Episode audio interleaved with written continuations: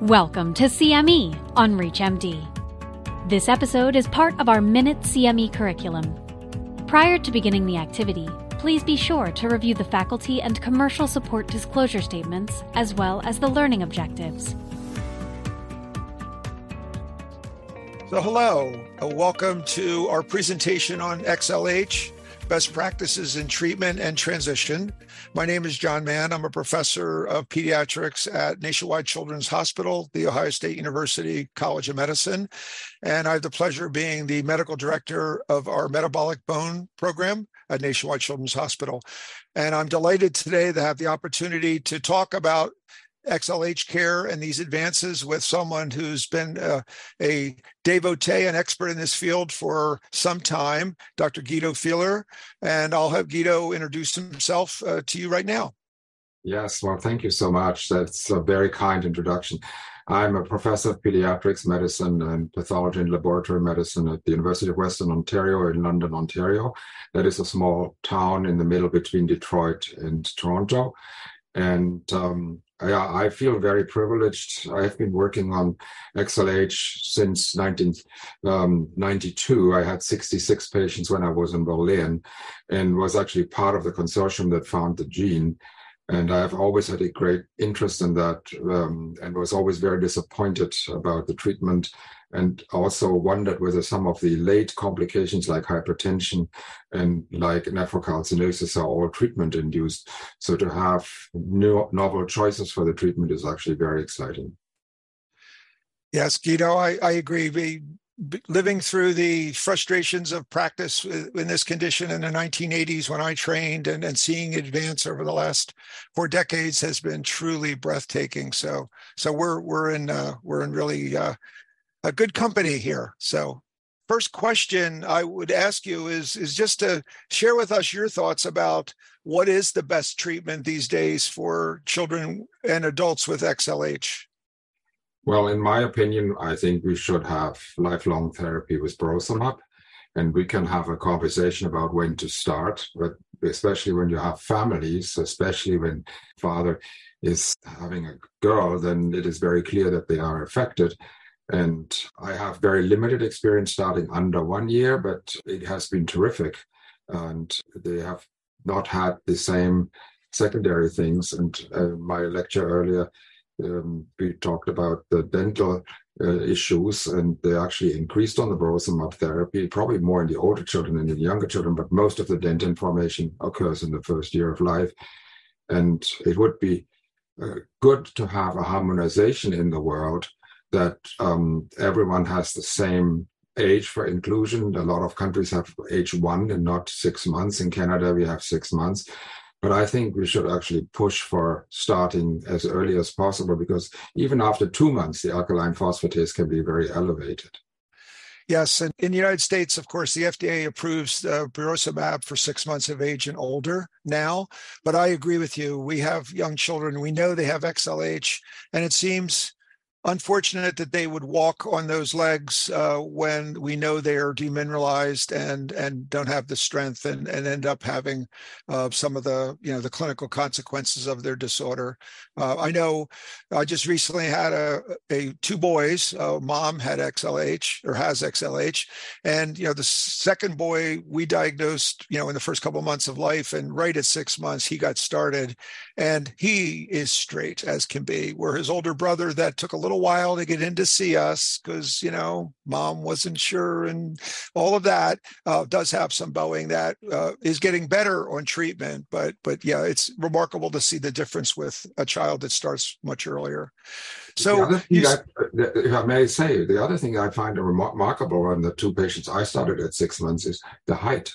So they actually are at the same uh, back. So in the first six months, you lose a little bit of the height velocity, but then they are back at the percentile. So one of the two kids has a fairly tall mother, affected father. So we don't know what his target height would be. But she is on the 93rd percentile again, which was the same as at her birth. And she's now two years of age and she never had any dental issues either. But I think actually the dental issues would be an, um, a reason because much of the dentin is formed in the first few months of life that we start from birth. And Guido, is there any role for conventional therapy in a child with known XLH these days? Well, I am not sure that it really works if I may say so. First of all, you give them a huge amount of sodium because most of the phosphate supplements are sodium phosphate supplements.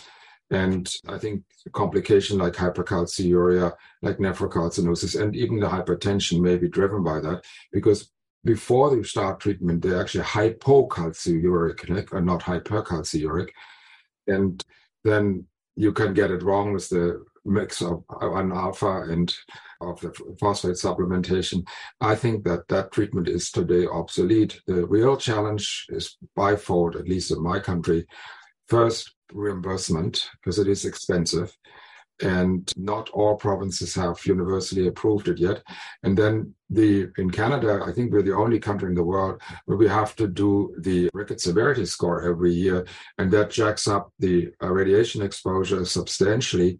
I calculated actually the can- lifetime cancer risk from 44% in Ontario to 56% with these annual x-rays and i think that is ethically unjustifiable and that uh, brings me to a question is anyone else requiring the RSS? I mean, don't we just go by the alkaline phosphatase?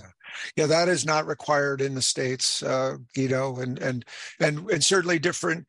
Know, government insurance plans might have different requirements. You know, we've had some that have required an FGF twenty three, or have required a TMP GFR.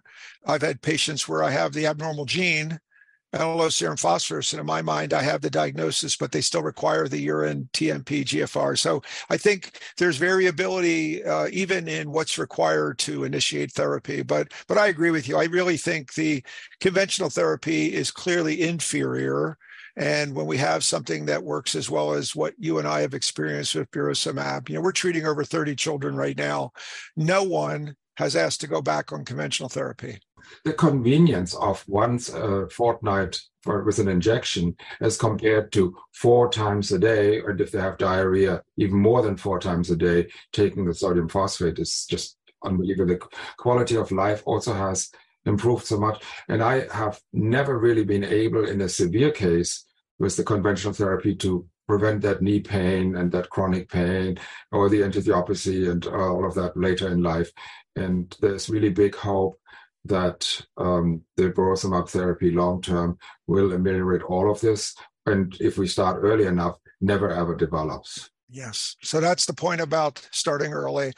Another thing that comes up in our clinic, and I wonder if it does with you, is the parent comes in, is not on any treatment, has been told there was no reason to be on treatment after they were done growing, and yet has back pain, may have had a pseudofracture in the last year, has enthesopathy. And I believe one of my roles in taking care of the children in these families is to really open the other affected adults, the parents, and maybe even in one case, we have a grandfather who started therapy, as well as his daughter, who's the mother of my patient. So I think part of my role is to really educate them and encourage them to talk to our adult uh, XLH experts in my region. So I completely agree. Um, I have, have, several kindreds where um, grandmother and then three children that I treated earlier, and then their grandchildren are all on therapy, and uh, the the benefits are uh, quite amazing. What is an interesting development? So I work very closely with one adult nephrologist who sees the bulk of the adult patients. Is um, the dosing though? and the, we're going to talk about uh, transition later, but it seems to be happening at large scale that when the drug was initially introduced, it was in both age groups every four weeks, but then they figured out that in children it wasn't good enough. And now we have 0.8 to 2.0 milligram per kilo every two weeks for the children, but in adults it's 0.8 to 2 milligram per kilo every four weeks. And I know of multiple parents that have been switched to uh, uh, every two weeks um, with the maximum dose that they can prescribe for four weeks. Uh, and they really experience how the pain, especially pretibial, recurs when they're coming to the end of the dosing interval with the four weeks. So I think there is some work to be done to really um, yeah, tease out what exactly is the best dose. And I think it is probably twofold. Um, one is the sex, the biologic sex. The other one is um, the severity of the mutation. Yeah. There is a very interesting paper in from China looking at a large cohort comparing C and N terminal mutations. And as you know very well, there are like 770 different mutations. Some of them have a very severe phenotype, and some of them have a much milder phenotype.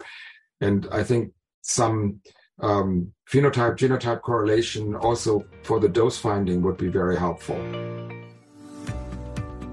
You've been listening to CME on ReachMD. This activity is jointly provided by Global Learning Collaborative, GLC, and Total CME Incorporated, and is part of our Minute CME curriculum.